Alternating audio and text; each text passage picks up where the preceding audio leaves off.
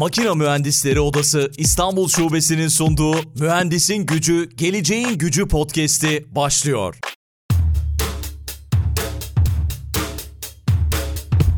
Mühendisin Gücü, Geleceğin Gücü podcast'inin yeni bölümünden herkese merhaba. Üçüncü sezona devam ediyoruz. Dünya üzerinden başarılı mühendislerimizi konuk etmeye de devam ediyoruz. Bu kez konuğumuz İngiltere'den kendisi kurumsal çalışma hayatından girişimcilik dünyasına adım atan bir mühendis. Hikayesini bizimle paylaşacak. Productive Machines'in kurucusu ve CEO'su Erdem Öztürk şu anda karşımda. Erdem Bey selamlar, merhabalar, hoş geldiniz. Merhaba Aykut Bey, hoş bulduk.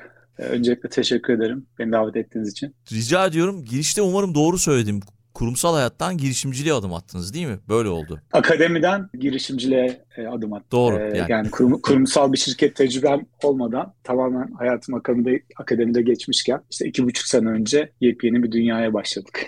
Bence o çok çok daha güzel, çok çok daha önemli. Hepsini konuşacağız. Girişimciliği konuşacağız, akademiyi konuşacağız ve tabii ki Endüstri 4.0 ve sürdürülebilir üretimi konuşacağız. Ama öncesinde belki sizin kariyer hikayenizi dinlemek yerinde olur. Nasıl başladı yurt dışı hikayeniz? Neler yaptınız bugüne kadar? Son dönemde neler yapıyorsunuz?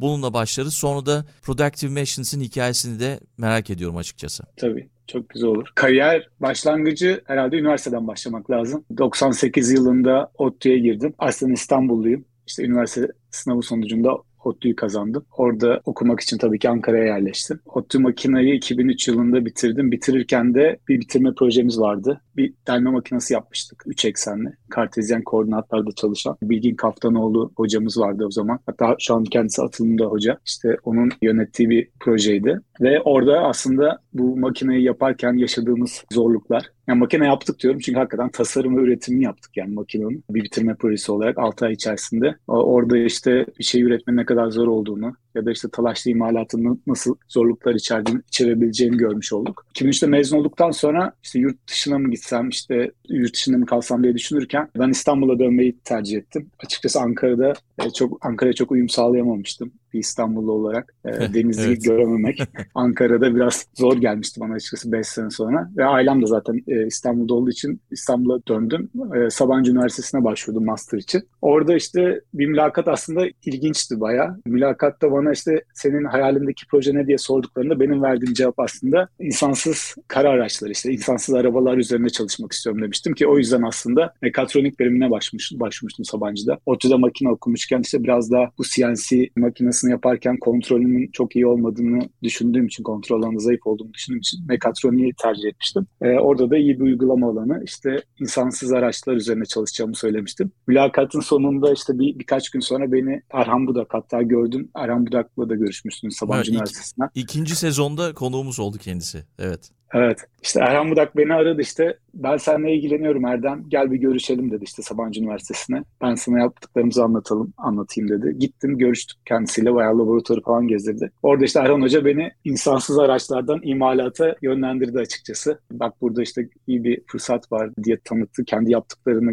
anlattı. Zaten dünya çapında birisi. Kendisi de anlatmıştır. Çok güzel işler evet. yapmış. Ee, onun işte yönlendirmesiyle üretim alanında bir master'a başladım. İşte bu 5 eksen frezeleme süreçlerindeki işte sorunların kaynağı olan bir kesme kuvvetleri var. O kesme kuvvetlerini modelleme üzerine teze başladım. İki sene sürdü. Onun sonucunda işte doktora yine bu sefer doktora için yurt dışına mı gitsem yoksa Türkiye'de mi kalsam yine bir seçenek vardı ama Erhan Hoca'nın en büyük çalıştığı, en güçlü olduğu alan tırlama titreşimleri alanı. Ben de o konuda daha çalışmamıştım açıkçası master'ımın sonucunda. İşte oradaki önemli kararları aslında önemli karar aşamasını düşündüğüm şey aslında Erhan Hoca ile daha çok onun uzman olduğu konu alanında çalışıp gerekirse yurt dışına daha sonra gitmeye karar verdim. Bir 5 sene daha Sabancı'da kaldım Erhan Hoca ile.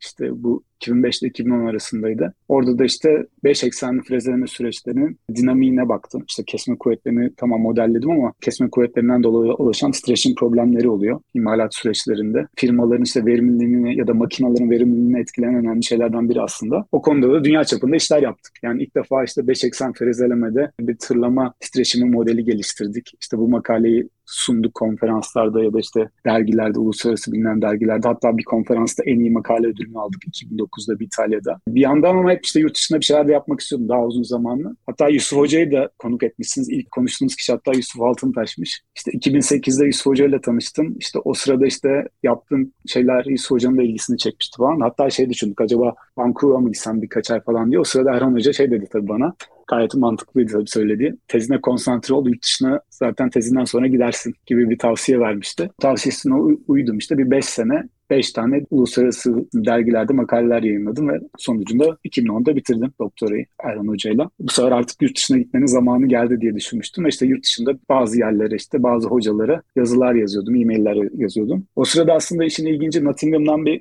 kabul almıştım Nottingham Üniversitesi'nden postdoc için. Yine ilginç bir şey oldu. Yusuf Hoca ile bir konferansta yine tekrar karşılaştık. Türkiye'deki bir konferansta. Erdem dedi işte Nottingham'a gideceğine bir saat daha yukarı git dedi. Orada Sheffield Üniversitesi var ve orada benim tanı orada benim tanıdığım çok değerli insanlar var. Hatta ben benim öğrencim olan kişiler de var dedi. Benim yönlendirdiğimi söylersen seninle ilgilenirler dedi. Ben de direkt bahsettiği kişilerle bağlantıya geçtim.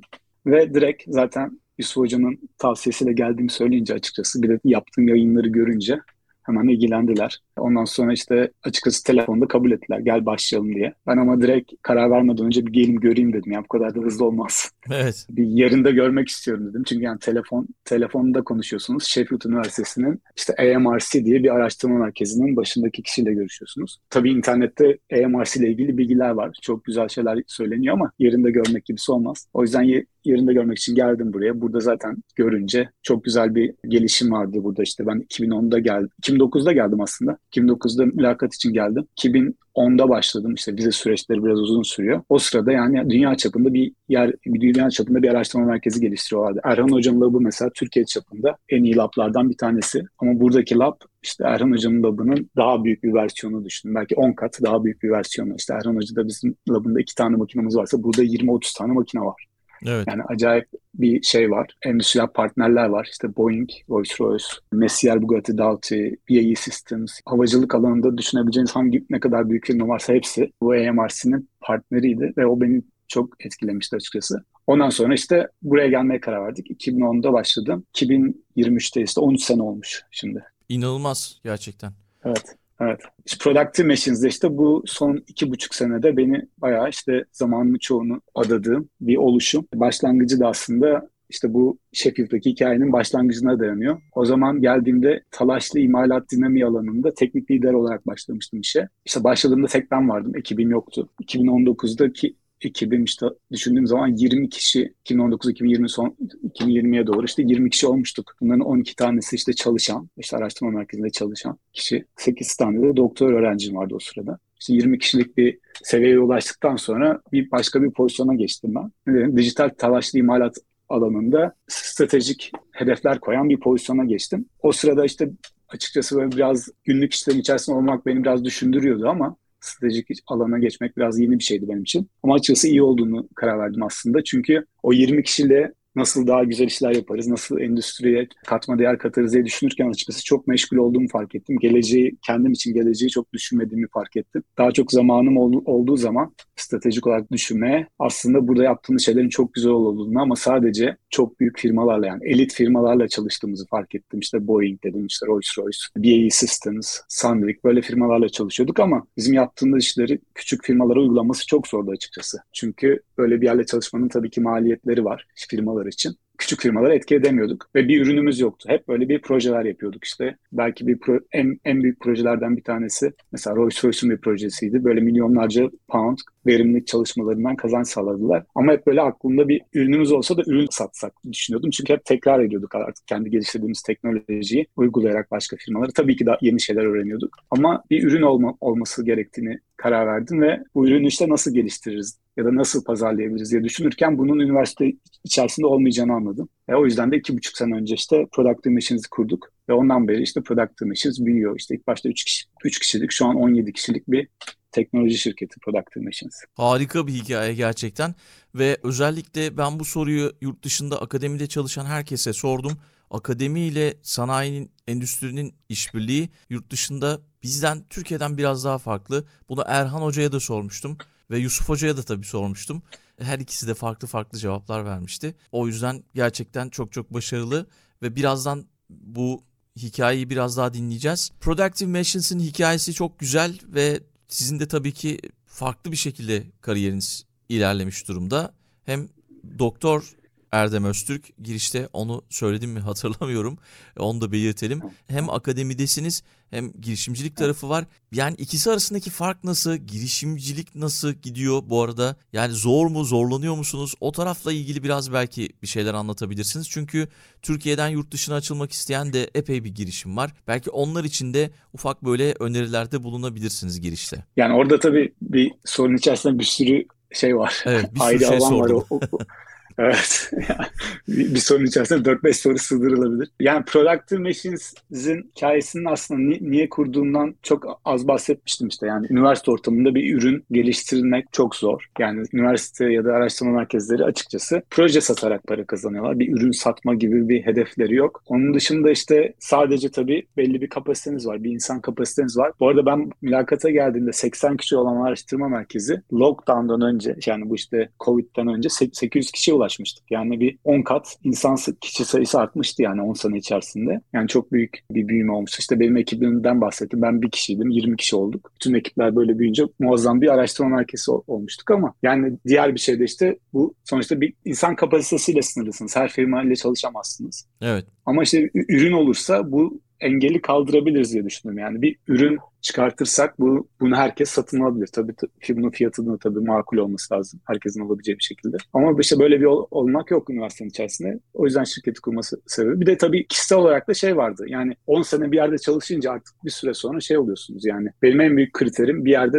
ne kadar çok şey öğreniyorum açıkçası bir yerde çalışırken. E, o öğrenme hızı daha çok. Ne, öğren, ne kadar çok şey öğrendim de öğrenme hızın sürekli yüksek mi yoksa azalıyor mu gittikçe? Bir yerde 10 süre, sene kaldıktan sonra tabii şey oluyor. Öğrenme hızınız düşebiliyor yani sonuçta bir yere alışıyorsunuz. Bir konfor alanınız oluyor. Ben işte bir yeni bir maceraya atılmak için Productive Machines'i kurdum işte bu farklı sebeplerden dolayı. E, başlangıcı da aslında çok önemli bence. Özellikle girişimciliği düşünenler için. Yani bir ekip olması lazım bence. Bir de bir kaynak olması lazım. Maddi kaynak. Yani sadece insan kaynağı da etmiyor. Bir maddi kaynak olması lazım. Yani fikri ben aslında belki 2019'da falan başladım düşünmeye ama 2020'nin başına kadar bu fikir aşamasında kaldı sadece. Ve hatta Productive Machines'in ismini almak için ben şirketi de kurdum aslında 2019'da. Yani sırf isim, ismi çok beğendiğim için Productive Machines olmalı diye düşündüğüm için şirketin ismi. Ama 2019'dan 2020'ne kadar hiçbir şey yapmadık aslında. Sadece doğru zamanı bekliyorduk. İşte nasıl başlayabiliriz? Ekibi nasıl kurabilirim? Parayı nereden bulurum? Tabii işte bunları düşünürken bir fırsat öğrencilerim var. Doktor öğrencilerim. Ve benim en iyi öğrencilerimden bir tanesi de doktorasını bitirmek üzereydi o sırada. Ee, Hüseyin Çelik adı. Şu anda şirketin CTO'su yani teknik olarak şirketi yöneten kişi. O doktorasını bitiriyordu. İşte problemlerden birini çözmek üzereydik. Hatta başka bir doktor öğrencim de vardı o sırada. O da çalışıyordu. O da operasyon alanına bakacaktı. İşte ekip var ama para lazım. Parayı nereden bulacağız? O sırada karşımıza çok büyük bir fırsat çıktı. ATI Boeing Accelerator diye bir ne denir? Hızlandırma programını duyduk. Bu Londra'da kurulmuş bir hızlandırma programı. ATI, Aerospace Technology Institute'ün kısaltılması. Yani Havacılık Teknoloji Enstitüsü İngiltere'nin yani ulusal bir kurum. Fonunu devletten alıyor. Bir de Boeing var işin içerisinde. İşte Boeing herkes biliyor. Dünyanın en büyük uçak firmalarından ikisinden biri. Tabii bunun içerisine şey de almışlar. Rolls-Royce ve GKN de almışlar. Rolls-Royce ve GKN de sponsor. Bu dört tane işte kurumun yönettiği bir yeni bir hızlandırma programı. Ve vaat ettikleri şey işte 3 ay içerisinde biz size bir buçuk senelik ilerleme yapmanızı sağlayacağız. Size işte ne gerekiyorsa destek vereceğiz. Size özgü. Tabii ki yani yeni bir şirket kurarken her şeye ihtiyacımız var. Hiçbir şey bilmiyoruz yani açıkçası. akademiden geldiğimiz için şey olarak startuplar ya da işte startup şirketler nasıl yönetilir çok az bir tecrübemiz var. O yüzden ilgileniyorduk. Tabii de en önemli şey bu Accelerator programının bir avantajı da Boeing şirketi şirkete direkt yatırım yapıyor. 100 bin poundluk yatırım yapıyorlar. Yani işte iki problemi de çözmüş oluyoruz böylece eğer buna girebilirsek. İşte takımı kurmuştum öğrencilerimden ve işte para da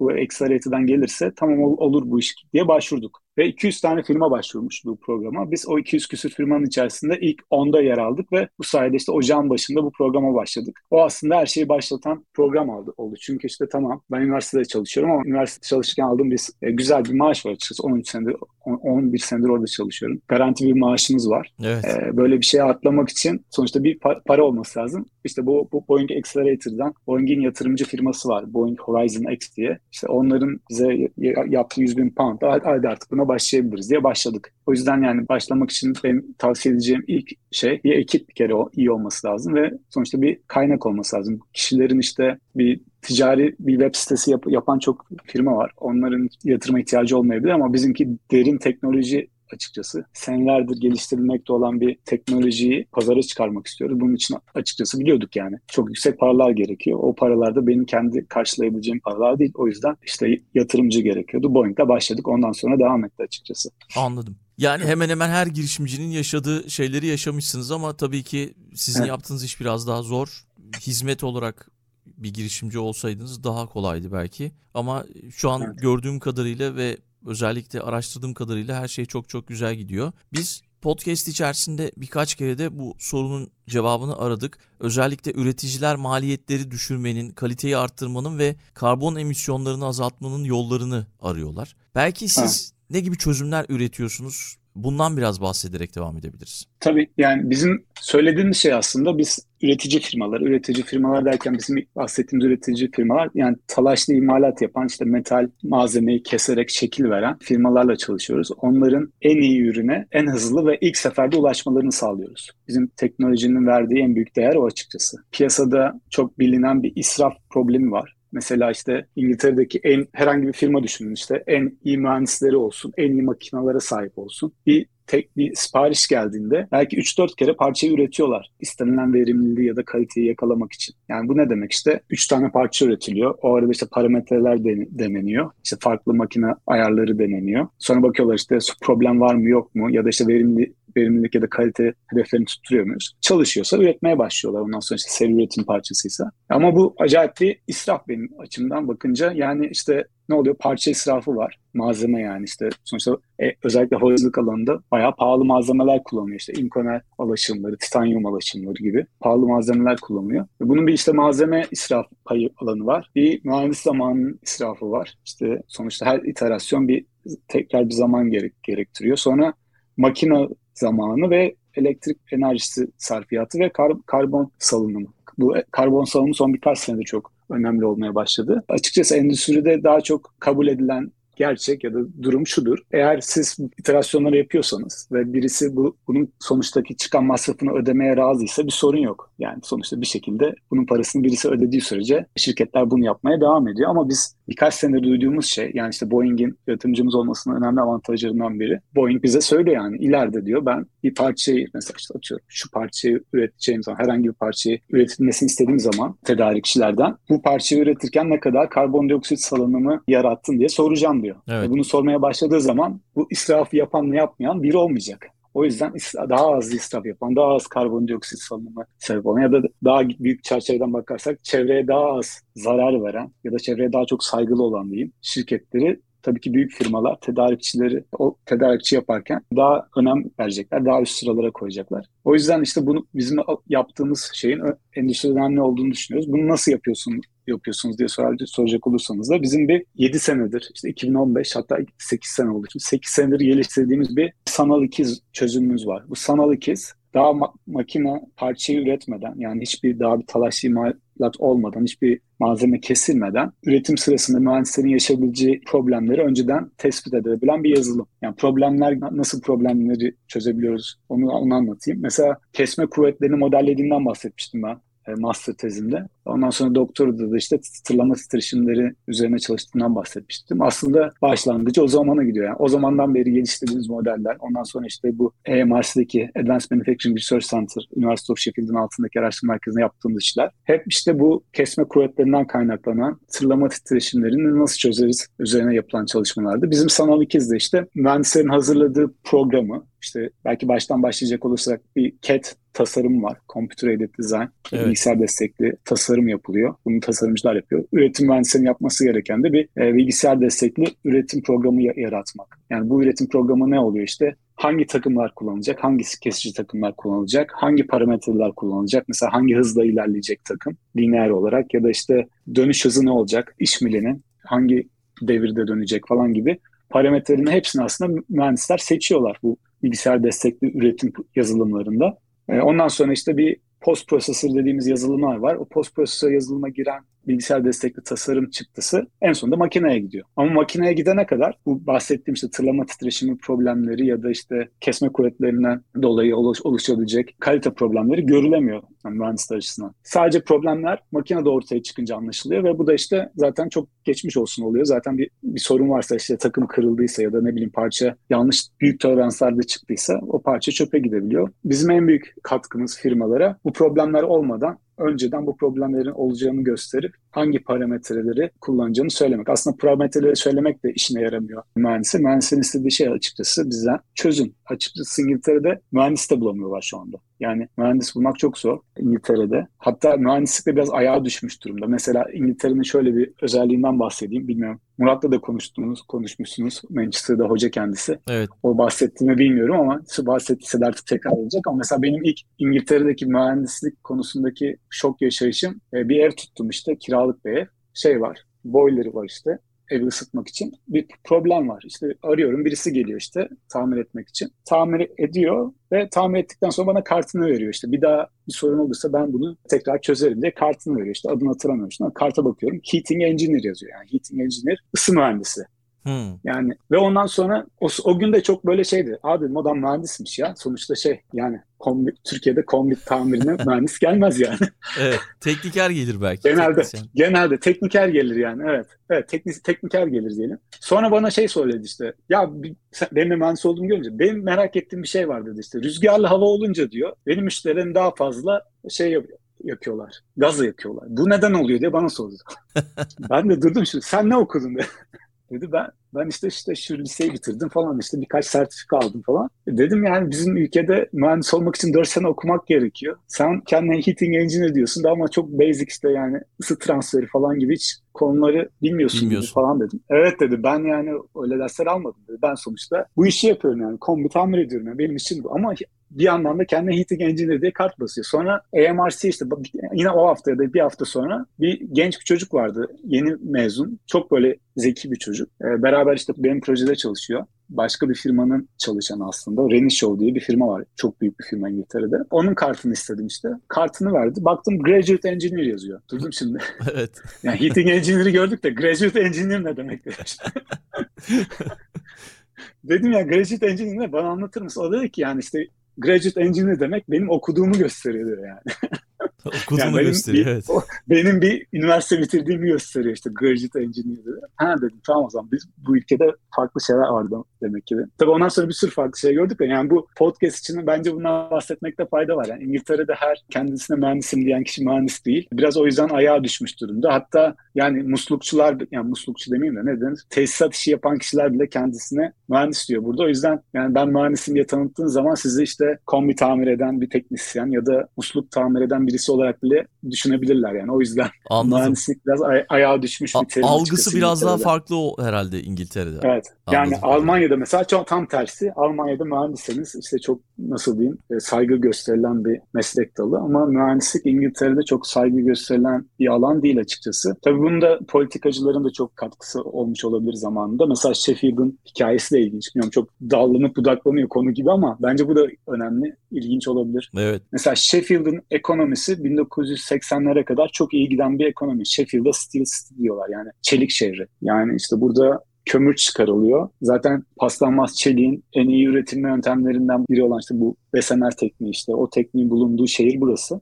O yüzden buraya şe- çelik şehri deniyor. Tarihi çok endüstriyel olan bir yer. Hatta burada işte gelirseniz görürsünüz dünyanın en büyük böyle eski makinaları var. Hala bazılarını çalıştırıyorlar göstermek için tarihlerini. Yani tarihi çok eskilere dayanan bir şehir. Ama 1980'lerde ben hatırlıyorum işte 80'lerde ben çocuktum Margaret Thatcher başbakandı İngiltere'de. Onun işte bir stratejisi var. O İngiltere'nin üretim yapmaması gerektiğini ve tamamen finansal servislere e, yönelmesini gerektiğini savunan bir politikacı. Ve o politikayla Sheffield'daki bütün işte madencilik işlerini, maden şirketlerini kapatmaya başlıyor. Ve kapatınca tabii Sheffield'ın ekonomisi bayağı darbeyi yemiş oluyor. Çünkü bir sürü şirket yok artık. Yani ve o şirketlerde çalışan insanlar işsiz. Şey bayağı Sheffield göç veren bir şehir ol, olmaya başlıyor ve acayip İngiltere'nin en fakir şehirlerinden biri olmaya başlıyor artık. Çok büyük sorunlar, sosyal sorunlar olmaya başlıyor. Ve benim çalıştığım araştırma merkezinin aslında kuruluş hikayesi de Sheffield'ın bu kötü giden tarihini işte 80'lerden 2000'lere kadar e, kötü giden tarihini biraz değiştirmek. Tekrar şehrin ekonomisini canlandırmak ve tekrar işte üretimi e, cazip hale getirmek için başlayan bir araştırma merkezi aslında. Başındaki onun da hikayesi çok ilginç. İki, iki kişi var işte başında bir profesör, e, makine mühendisinden bir de lokal bir iş adamı. Bunu ne yapıp bu şeyi nasıl değiştirebiliriz? Sheffield'ın bu kötüye gidişini nasıl değiştirebiliriz diye kafa yoruyorlar ve bunun ancak büyük firmaların buraya yatırım yapmasıyla olacağını olacağına karar veriyorlar. İşte Boeing firmasını düşünüyorlar. Boeing firmasına gidiyorlar, sunum yapıyorlar. İşte böyle böyle buraya yatırım yapın. Ve Boeing'den duydukları şey de işte bizim aslında bir bağımsız bir tane araştırma merkezine ihtiyacımız var. Yani bize bir sürü firma geliyor. İşte makine firması gerekiyor, geliyor ya da takım firması gerekiyor. Siz eğer bir bağımsız bir araştırma merkezi kurarsanız ve bizim için işte bu piyasadaki bütün e, makinaları ya da takımları test ederseniz ve bize en iyisinin hangisinin olduğunu söylerseniz biz İngiltere'ye yatırım yaparız diyor Boeing. O fikirle işte geliyorlar ve bunu işte biraz daha kafa yoruyorlar tabii nasıl olacağını. İşte de, devlete gidiyorlar ya da burada lokal lokal şeyler var. İşte belediye gibi düşünün. Ya da Türkiye'de nasıl 7 bölge var? Burası da işte South Yorkshire, Güney Yorkshire bölgesi. Buranın kendi belediye başkanı, nasıl belediye başkanı değil, valisi diyeyim evet. valisi var. İşte onun desteğini alıyorlar. İşte Avrupa Birliği'nin desteğini alıyorlar. Çünkü Boeing gelecek diyorlar işte siz de para koyun. E, Boeing de koysun. Böylece hem devlet hem işte özel sektör birlikte bir araya gelip bir herhalde bir 4-5 milyon poundla falan başlayan bir araştırma merkezi. Şimdi herhalde toplam yatırım kaç 8, belki bir 800 milyon doları pound'u geçmiştir şu an son 20 senede ve yatırılan para. Yani bir, ama başlangıcı evet. işte 3-4 milyon poundluk bir yatırımla başlamış bir şey. Tabii aslında ben şimdi Boeing'le daha yakın çalışınca Boeing için aslında bu birkaç milyonun da çok büyük bir para olmadığını görüyorum. Sonuçta bir uçak satıyor. Zaten yüz, yüzlerce milyon dolar ve uçak sattığı zaman bütün ülkelerle offset anlaşmaları imzalıyor bu büyük firmalar. İşte Boeing, Airbus ya da işte BAE Systems. Hatta Türkiye'de de imzalıyorlar. Yani sattıkları ürünün yüzde bir, yüzdelik bir kısmını işte offset programlarına ayırıyorlar. Offset programları da işte şirketle o ülkenin yöneticileri arasında nasıl harcanacağına, harcanacağına karar verilen bir program. Tam detaylarını bilmemekle birlikte büyük ihtimalle offset programındaki paranın bir kısmı işte bu araştırma merkezine aktarıldı o zaman 2001 yılında. Ve böyle başladı işte 2001'de Boeing'in şeyle en büyük desteğiyle. E tabi ondan sonra işte lokal firmalar da girince işin içerisine Rolls Royce gibi çok ilginç oldu. Yani bunu aslında anlatmamın sebebi bu aynı şey aslında Türkiye'de de yapılabilecek bir şey. Yani bir tane büyük bir firmayı çektiğiniz zaman bir mıknatıs etkisi oluyor yani. O büyük firması gel gelmesi sadece o firmayı getirmek demek değil. Yani o firmayı getirdiğin zaman onun tedarik zincirini de aslında getirme şansın oluyor. Evet. Yani Rolls Royce niye geliyor? Çünkü Rolls Royce de Boeing'e uçak motoru satmak istiyor.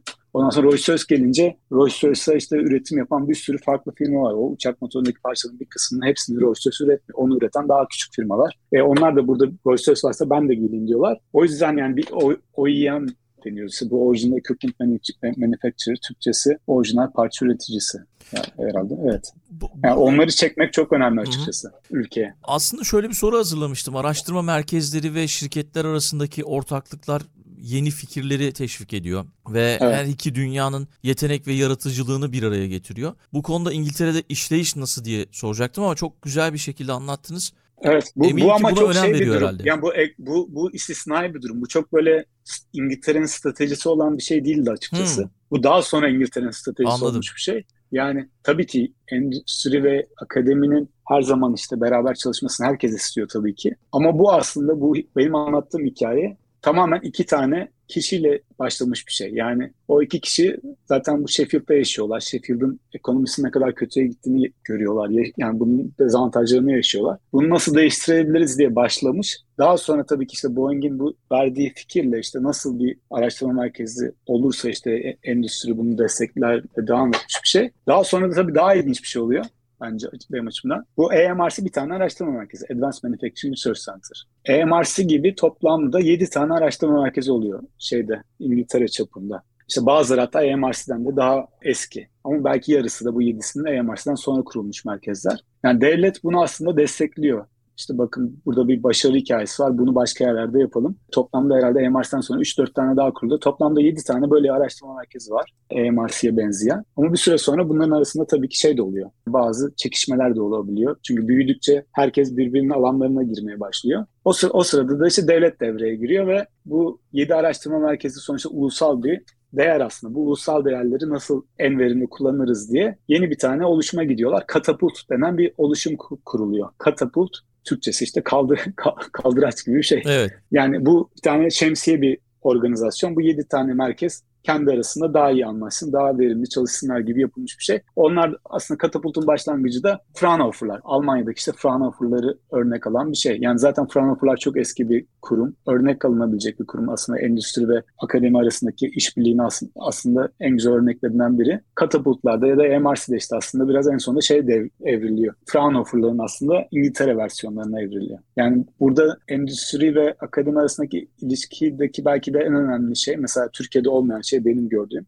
Türkiye'de mesela bir araştırma merkezi kuruluyor. Araştırma merkezinde araştırmacılar oluyor, profesörler oluyor ve hep üniversite çalışanlar oluyor. Burada EMRC'de bunların hepsi var. Artı partnerlerin de çalışanları var. Yani mesela EMRC'ye bugün birisi giderse eminim bir iki tane belki gününe göre daha da fazla Rolls Royce'den mühendis var. Ya da belli zamanlarda Boeing'ten uzak sürekli geleme, gelemeyebilir ama Boeing'ten birileri var. Ya da ne bileyim Sandvik'ten birileri var. Yani onlar da orada zaman geçiriyorlar. Yani ofis evet. olarak kullanıyorlar. Ancak insanlar aynı yerde olduğu zaman açıkçası birlikte çalışabiliyorlar. Tam Covid sırasında insanlar tam uzaktan çalışarak da çok fazla beraber takım çalışması yaptı ama yani aslında bence üniversite ve akademinin, pardon üniversite ve sanayinin çalışamamasının, beraber çok iyi çalışamamasının sebebi Türkiye'de aynı yerde hiçbir zaman bulunmuyorlar ki. Yani sadece belki toplantılarda görüşüyorlar ama yani beraber oturup bir şey bir projenin üzerinde aylarca beraber zaman harcama gibi bir şey. Açıkçası Yok. Türkiye'de pek gör, görmediğim bir şey. Burada aynı ortamdasın zaten yani beraber çalışıyorsun. Ve çok değerli bence, bence bu.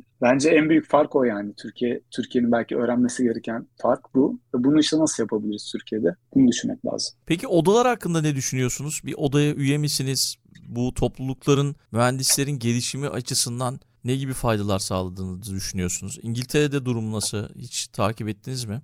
Şimdi oda olarak ben şeyde çalışmıştım, bir projede çalışmıştım. Sabah, Sabah Üniversitesi'nde doktora yaparken TOFAŞ'ta bir proje yapmıştık. Bir otomotiv konferansı vardı. Tam adını hatırlayamıyorum. O herhalde makine mühendislerinin organize ettiği bir konferanstı diye hatırlıyorum. Yani benim odayla ilgili etkileşimim o konferansta işte bir sunum yapmak olmuştu. Türkiye'de dediğim gibi mühendis olarak çalışmadım. Yani işte lisansımı bitirdim. Yüksek lisansa başladım. Sonra doktorayı bitirdim. Türkiye'de bir para kazandığım dönem 3. sınıfın sonunda e, Robert Bosch'ta 3 aylık bir staj yapmıştım. Yaz okuluydu o zaman. O aslında benim için çok önemli bir nokta oldu. Aslında genç mühendisler dinliyordur bunu. O yüzden ben onu da bahsetmek istiyorum açıkçası. Biraz uzun bir cevap olacak ama asıl, asıl soruya gelene kadar. Yani ben 3. sınıfın sonunda 3 ay e, asgari ücretle Robert Bosch'ta çalıştım. 22 tane mühendis, mühendis adayıyla birlikte. Bu 20 mühendisin 10 tanesi ODTÜ'den geliyordu. İşte belki 5 tanesi Marmara Üniversitesi'nden geliyordu. Diğerleri de herhalde 3'üydü. Yani 3-4 üniversiteden 20 tane öğrenci seçmiş Robert Bosch. Bu Bursa'daki Robert Bosch enjektör fabrikası. Ve bize işte kalacak yer sağlıyorlar ve bizim hepimize günün birinci günden proje verdiler. Siz bu projede 3 ay boyunca çalışın ve 3 ay sonunda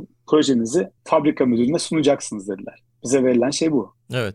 Ve yani zaten bunun bir mülakat süreci de oldu tabii ki. Daha bunu bize anlatmışlardı baştan böyle olacağını. O yüzden zaten ben en çok ilgilenme sebebim o yani.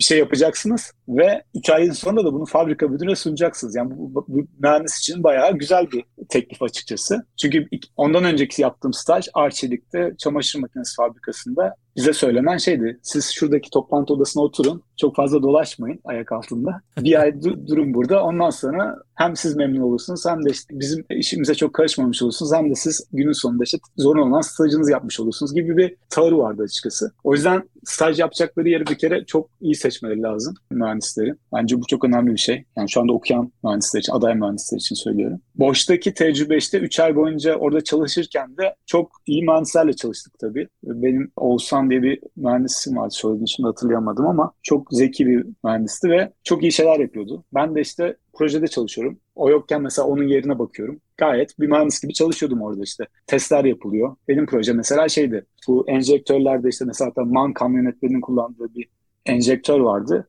MAN bu, bu enjektörü 1500 barda değil de 2000 barda çalıştırmak istiyor ki daha verimli bir motor olsun diye. Ben de bunu nasıl yaparız diye tasarımlar önerip işte tasarımcılar tasarım yapıp testlerini e, makinede işte operatörlerle birlikte yapıp test sonuçlarını sunuyorduk mühendislere ekibe. Yani bayağı mühendis gibi çalış, çalıştım evet. 3 ay boyunca ama oradaki gördüğüm şey mesela benim beraber çalıştığım mühendis çok yetenekli ama şey gördüm yani.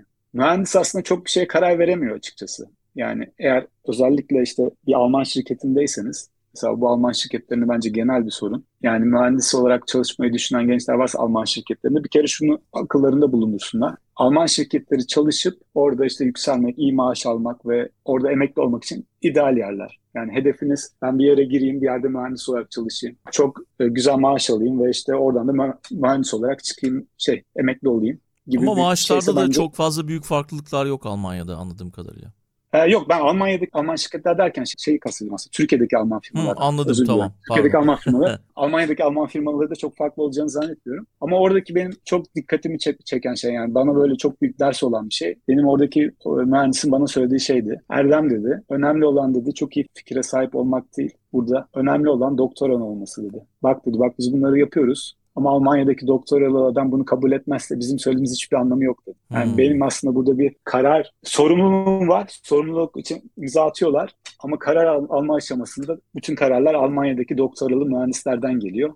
Direkt bunu söyleyince benim aklımda şey oluştu. Yani ben aslında şey düşünüyordum. Tamam stajı yapayım burada. Ortam da güzel. Çalışma olanakları da iyi. Belki bir otomotiv firmasında çalışırım diye düşünüyordum açıkçası daha o staja başladığımda. Ama stajı bitirdiğimde ben dedim ki benim kesinlikle yüksek lisans ve doktora yapmam lazım. Yani karar verecek kişi olmak istiyorsanız yani açıkçası Tabii yani master doktora tek doğru doğru şey değil ama en azından Alman firmalarında o, o, o tecrübe beni şeye yönlendirdi açıkçası. Daha ileri eğitime yönlendirdi master ve doktoraya. Anladım. Soru aslında odalardan başladı. Biz dağlandık budaklandık. Evet, evet. Hiç önemli değil. O, Çok oda, güzel bilgiler verdiniz. Evet. Oda konusunda da şöyle söyleyeyim. İşte Türkiye'deki odayla ilgili, odalarla ilgili tecrübem çok kısıtlı. Sadece bir konferansta sunum yaptım. Onu öyle özetleyeyim. Ama İngiltere'de IMECI diye bir şey var. İngiltere'deki işte makine mühendisleri odası. İngiltere'deki Makine Mühendisleri Enstitüsü diye geçiyor. Onlar çok aktifler. Hatta işte charterlık denen Türkçesini tam bilmiyorum ne olduğunu bir statü var. Yani işte mühendis oluyorsunuz. Ama belki de bu baştaki söylediğim sebeplerden. Mühendis olmak çok bir işe yaramıyor. Chartered engineer olursanız, chartered mühendis olursanız o daha değerli oluyor.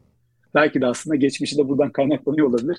Yani chartered mühendis olursanız daha değerli oluyor. Chartered mühendisliği veren statüyü veren kurum da şey IMECI kurumu. Yani şey yapmanız gerekiyor. Bir başvuru, bir portfolyo hazırlamanız gerekiyor. İşte ben şu şirkette çalışıyorum, şu pozisyondayım e, şu kişiler benim altımda çalışıyor, şu konularda kararlar verebiliyorum ve şirketime şu konularda şu faydalarım oldu gibilerinden bir özet yaptığınız bir portfolyo sunuyorsunuz ve ondan sonra size geliyorlar, iş yerinizde siz değerlendiriyorlar, işte sizin iş yerinizde beraber çalıştığınız insanlarla konuşuyorlar ve böyle bir mülakat gibi bir şey sonucunda size tamam sen chartered mühendis olabilirsin diyorlar. O zaman işte kendinizi biraz ayırt, ayırt edebiliyorsunuz. Nasıl graduate engineer yazınca biraz ayırt edebiliyordunuz ama aslında bunun resmi olan şey chartered mühendis olursanız kendinizi ayırt edebiliyorsunuz. E, bence o yüzden faydalı bir şey. İngiltere'de mühendislik yapacaksanız IMECI üyesi olmak faydalı. Benim durumum biraz farklıydı çünkü benim durumumda ben doktora sonrası gelmiştim buraya ve doktoradan sonra geldikten sonra 2010'da geldim. 2011 yılında ben bu Uluslararası Üretim Mühendisleri Akademisi'ne üye oldum.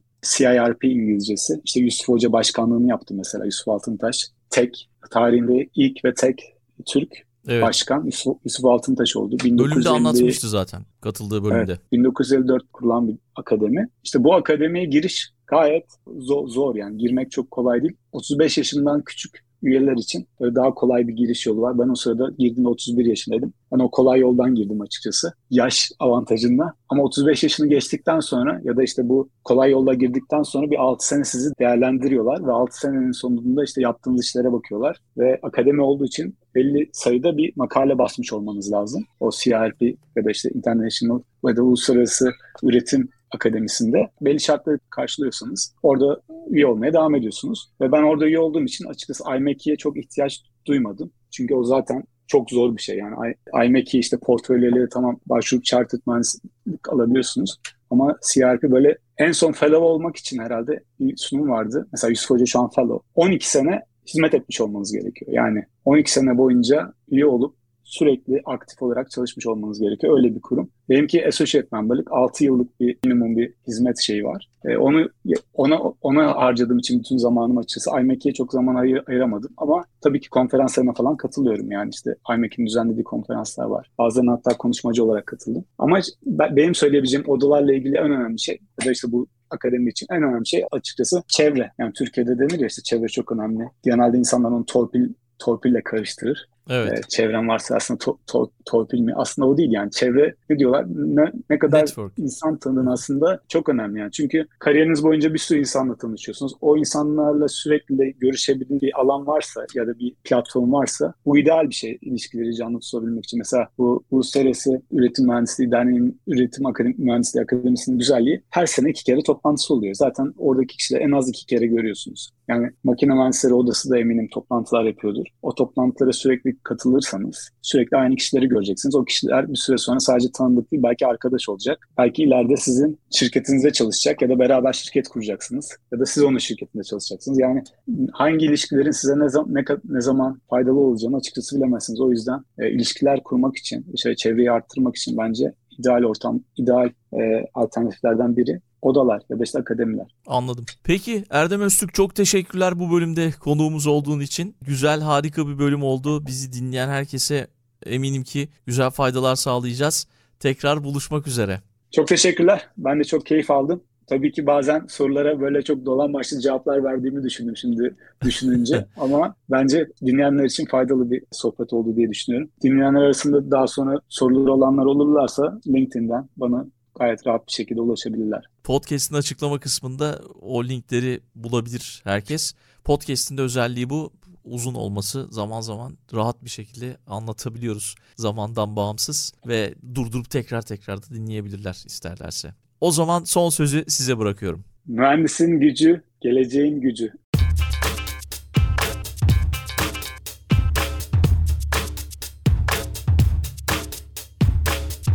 Makina Mühendisleri Odası İstanbul Şubesi'nin sunduğu Mühendisin Gücü, Geleceğin Gücü podcast'i sona erdi.